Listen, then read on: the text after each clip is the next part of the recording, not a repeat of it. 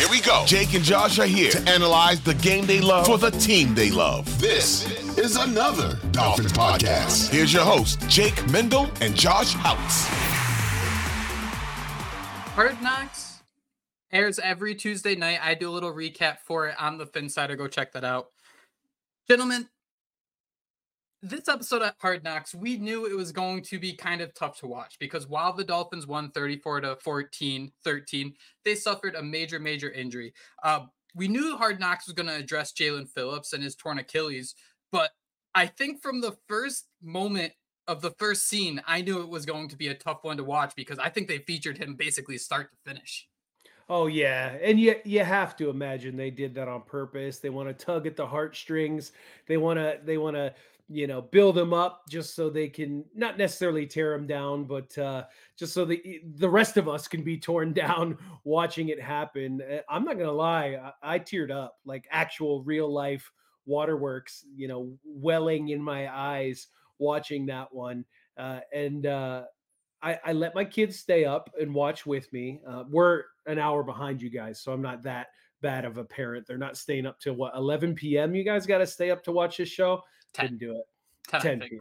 Regardless, that's that's too late for me. Certainly too much for my children, but I let them stay up and watch it with the caveat. I say just because they say curse words on this show doesn't mean you can say them in real life. And my God, does Mike McDaniel curse so much more than I expected him to? He cusses so much, uh, which is fine. But uh, yeah, I, I, I teared up watching the the Jaelan Phillips injury. You know, just something about a a grown man crying that that gets you in your feels like that, and he knew it right away. It it it almost looked like he had injured the Achilles or felt something was off the play before.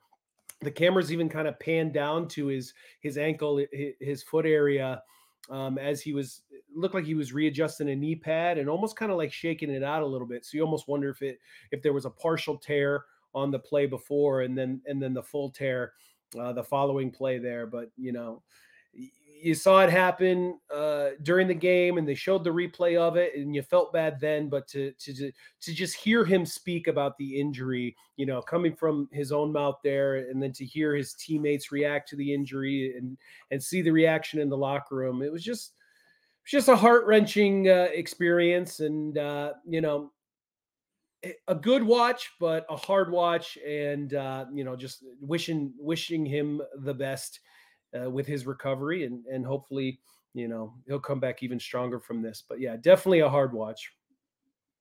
Yeah, I mean, we all knew what was going to happen. And it still somehow was so difficult to watch. I kind of relate it to a reality show. I don't know if you guys watch some of these things. I mean, I'm a big Top Chef throughout those episodes, whenever someone's getting ready to go home, they almost kind of foreshadow it and kind of give you a little bit more of a background story on that specific person. That's kind of felt like what they were doing here. You know, they were telling you about Jaelan Phillips, all the history behind his injuries, but to see him go down, to see him, like you said, Marek, those real tears come out of his eyes.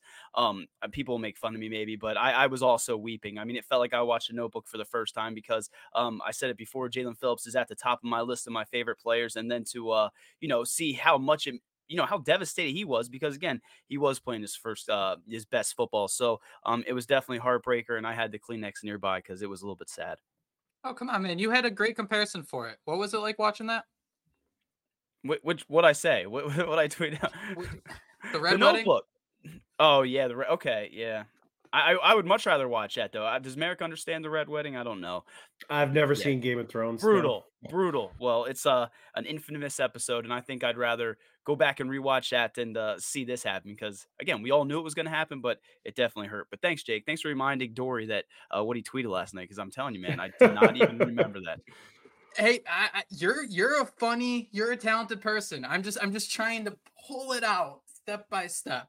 Uh, Marek, were you surprised with how much they did talk about Jaelan Phillips? Because I, I, think the key here is understanding that, I mean, Jaelan Phillips has an outstanding uh, story. Medically retired in college at UCLA, went to Miami and was an absolute stud, and just continued to work and battle back. And on top of that, just to hear all of his teammates, I mean, Bradley Chubb specifically talking about just being there for Jaelan Phillips, I mean, it felt like a lot to include in an episode, but I mean the storytelling. It was just you, you said it best. it was a hard watch, but it was a very good watch. Yeah, I, am not surprised that they featured him. Uh, he's first of all, he's a good player. He's a great, great young ascending player in the National Football League. And unfortunately, they're not going to get to talk about him much more moving forward, depending on how much he's around the team. And who knows, maybe we'll get some features uh, with him in you know rehab and things like that. I hope we do. That would actually be really nice to watch uh, his, his, journey and you know maybe get to see him coming out of the operating room, getting that surgery and everything like that. But but he's he's a he's a really good player for the Miami Dolphins. He was playing his best game this season when the injury happened. He was so, hooping. That, yeah, that when he, he said that, it broke my heart. When he was on the cart and he just says, "I was even hooping, dog." I mean, oh, that hurt me so much. And then what what was the first scene? Wasn't it McDaniel talking about like this is going to be your breakout game where you show everyone yeah. that you are? Go- oh man, dude, it just. Yeah, he said he was going to be a household name following this game, and un- unfortunately, I think a lot of people did learn who Jaelan Phillips was because of the injury. Um, but they really need to know how great of a football player he is and the injuries that he overcame in college, the injuries that he overcame at the beginning of this season. And, and you know, he's talked about the mental toll that those injuries took on him. Um, and unfortunately, he, he suffered another major injury uh, just this past week. So, wishing him the best. I know it, it already looks like his teammates are, are, are sending him as much positivity as possible. It sounds like he's going to be around the team quite a bit moving forward. Um, that's really one awesome thing about this Miami Dolphins team is they seem like such a close knit group. Seems like everybody's got each other's backs, including the coaching staff. Mike McDaniel, you're getting a, a great glimpse into the kind of human being that Mike McDaniel is um, you know, through this this hard knocks experience. We're only through two episodes so far, so we'll get an even deeper look into Mike McDaniel as a human being as we move forward. But he just seems like the perfect coach for this generation of athlete. You know what I mean? I think we talked about this you know when the dolphins hired him we were we were kind of skeptical we were wondering hey can a guy who looks like this who sounds like this who talks like this can he lead a bunch of jocks a bunch of football players and the answer to that question has been yes, absolutely, a resounding yes. And and that's because he is such a great human being, and that translates over uh, to to his football coaching style. These players understand that this coach truly and genuinely cares about them as human beings, not just numbers on the back of jerseys. You know what I mean? So, uh, Mike McDaniel, great coach. Jaelan Phillips, a great young player. Hard Knocks, a great show to watch so far. Um, and, hopefully, you know, hopefully we can continue to get this quality content because I, I really enjoyed uh, this second episode, even though it was uh, a difficult watch at times.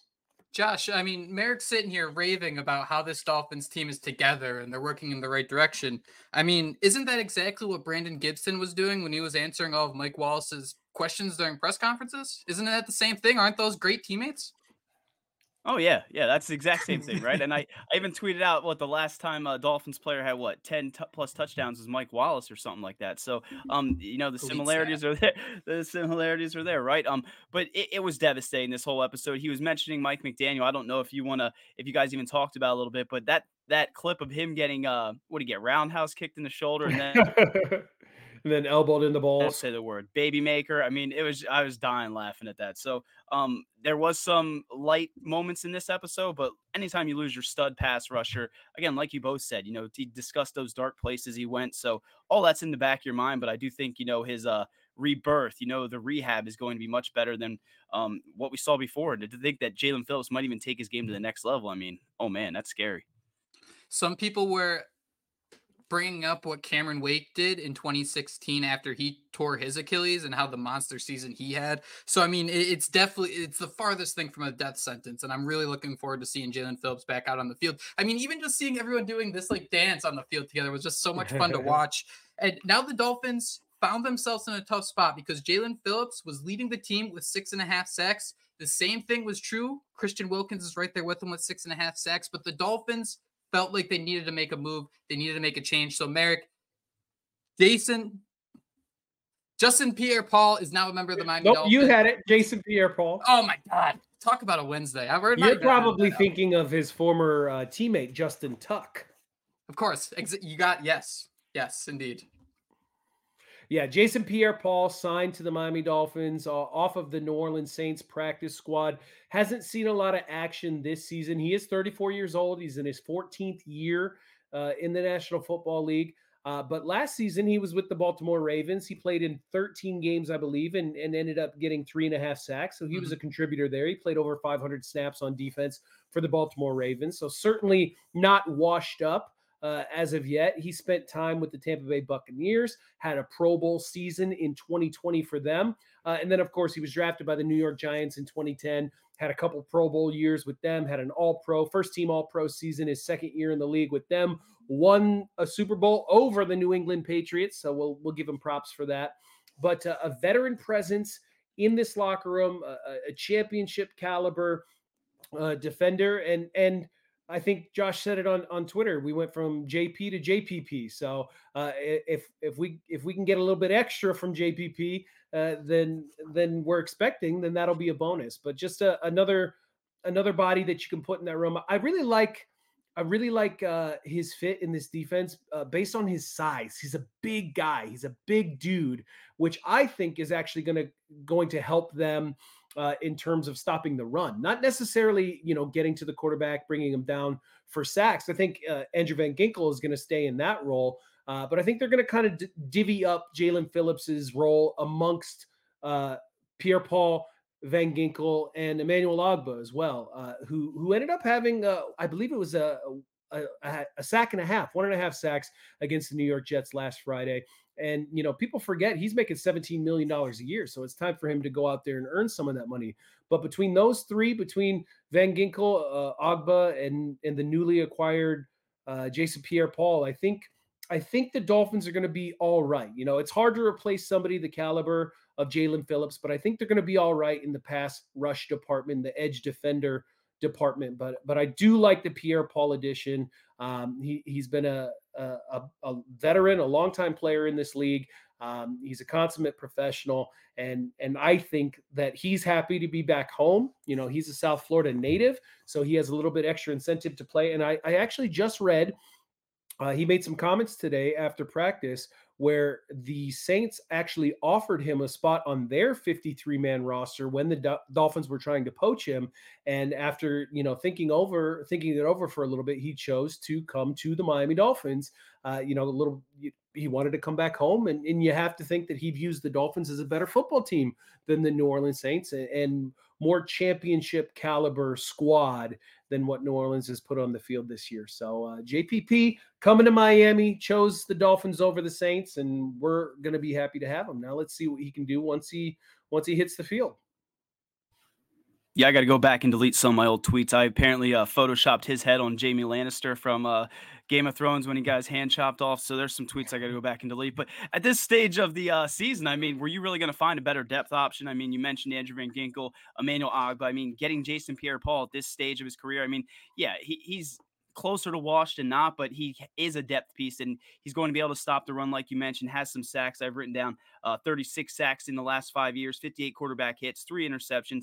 94 and a half total sacks throughout his career. So um, we know what he's done before he got here, but it sounds like, like you said, he wanted to come to Miami. He said, This is an opportunity for me to come home and try to win a Super Bowl. So, I mean, there's not anything else you really want to hear from a player at this point. And uh, again, I don't think you're going to find a better depth piece out there than Jason Pierre Paul. I know some Dolphin fans were upset it wasn't Melvin Ingram. I mean, I think we all would have welcomed him back with open arms, but let's see what Jason Pierre Paul can do because at one point he was one of the most uh, terrorizing pass rushers in all of football, right? And uh, yeah, I don't know about you guys, but it seemed like there were two options there. They put in a claim for Derek Barnett, uh, formerly of the Eagles. Uh, the Houston Texans had higher waiver priority, and they were able to get him. But between the two options, Barnett and, and JPP, I think in you know this late in the season as a reserve player, I think I'd rather have Jason Pierre-Paul on the squad, even though he's considerably older than Derek Barnett. But Derek Barnett has been an underwhelming player in this league.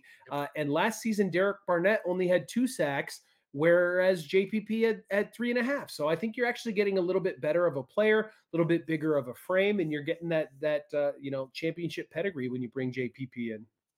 Yeah, I think the thing that was so impressive about this Miami Dolphins defense entering the year was just the the size of that defensive front. And, and Jaelan Phillips is a big dude, and I think that JPP kind of um, uh, simulates that really well. Uh, the thing I'm interested to see is that someone like JPP, compared to I'd say like a Melvin Ingram, provides the Dolphins with flexibility where I think you can have him on the field a little bit longer than where I think Melvin Ingram you could kind of get him and pick on him a little bit uh, near the end. I was even eyeballing Trey Flowers a little bit, another guy that's available on the open market. But Marek, what does JPP do for someone like Andrew Van Ginkel? Because I mean, you look at the stats here. He has four sacks, seven tackles for a loss, but he also has four passes defended. This is someone who has that flexibility to be a important piece on this defense, both rushing the passer and in coverage. So how important was it for Miami to maintain its flexibility and not really just kind of hope that, hey, Andrew Van Ginkel, you got to go be this full time edge rusher? Yeah, I think it was really important considering how much linebacker AVG has been playing this year, middle linebacker in particular. I think Vic Fangio still wanted to leave that as an option for this defense. Um, and certainly AVG will be getting plenty of pass rush snaps as well. They'll rotate guys in and out. But you're right, to have that flexibility, to have the option of allowing Van Ginkel to, to line up as a middle linebacker, have JPP on the edge there. You can drop Van Ginkel in cover coverage. You can send him on the blitz. He, you know, we know he's great, plays with his hair on fire when he's rushing the passer like that. Um, and it allows you to be less – predictable with things like that. If it was strictly just, well, we're going to put JPP in there when we think it's going to be a run, and we're going to put AVG in there when we think it's going to be a pass. If I can figure that out as a 37 year old father of two sitting on my couch watching watching televisions on Sunday afternoon, then these millionaire coaches of uh, professional football teams could certainly figure it out as well. So it allows them to stay multiple uh, and not not get figured out there a little bit. Yeah, it doesn't hurt anything to bring him in, right? I mean, it's just going to help the Dolphins defense out, and hopefully he can make an impact down the stretch because um, we're going to need someone to step up with Jaelan Phillips out. And um, like you mentioned, man, Andrew Van Ginkel has a dynamic that he can play all over. Let's see how Jason Pierre-Paul gets in there. But let's be honest, Emmanuel Ogbah is going to be that guy that we really want to see step up, right, and prove that he's worth all that money that we kind of thought he might have been at one point in, our, in his career. Emmanuel Ogbah currently has four sacks. How many sacks does J- PP and Emmanuel Ogbah each end the year with. Where I, would mm. like to get your predictions for those two, and if JPP can get close to catching Ogbah. I don't think he will. I don't think he's going to play as many snaps as as Ogbah will. I think Ogbah, you know, with a little bit more familiarity in the scheme, he's been with the team all off season. But you know, it, to be fair, it took him a little while to to to pick it up, and who knows if he's 100% comfortable within the scheme yet. So I think we're going to get maybe two, two and a half sacks out of JPP through the end of the year.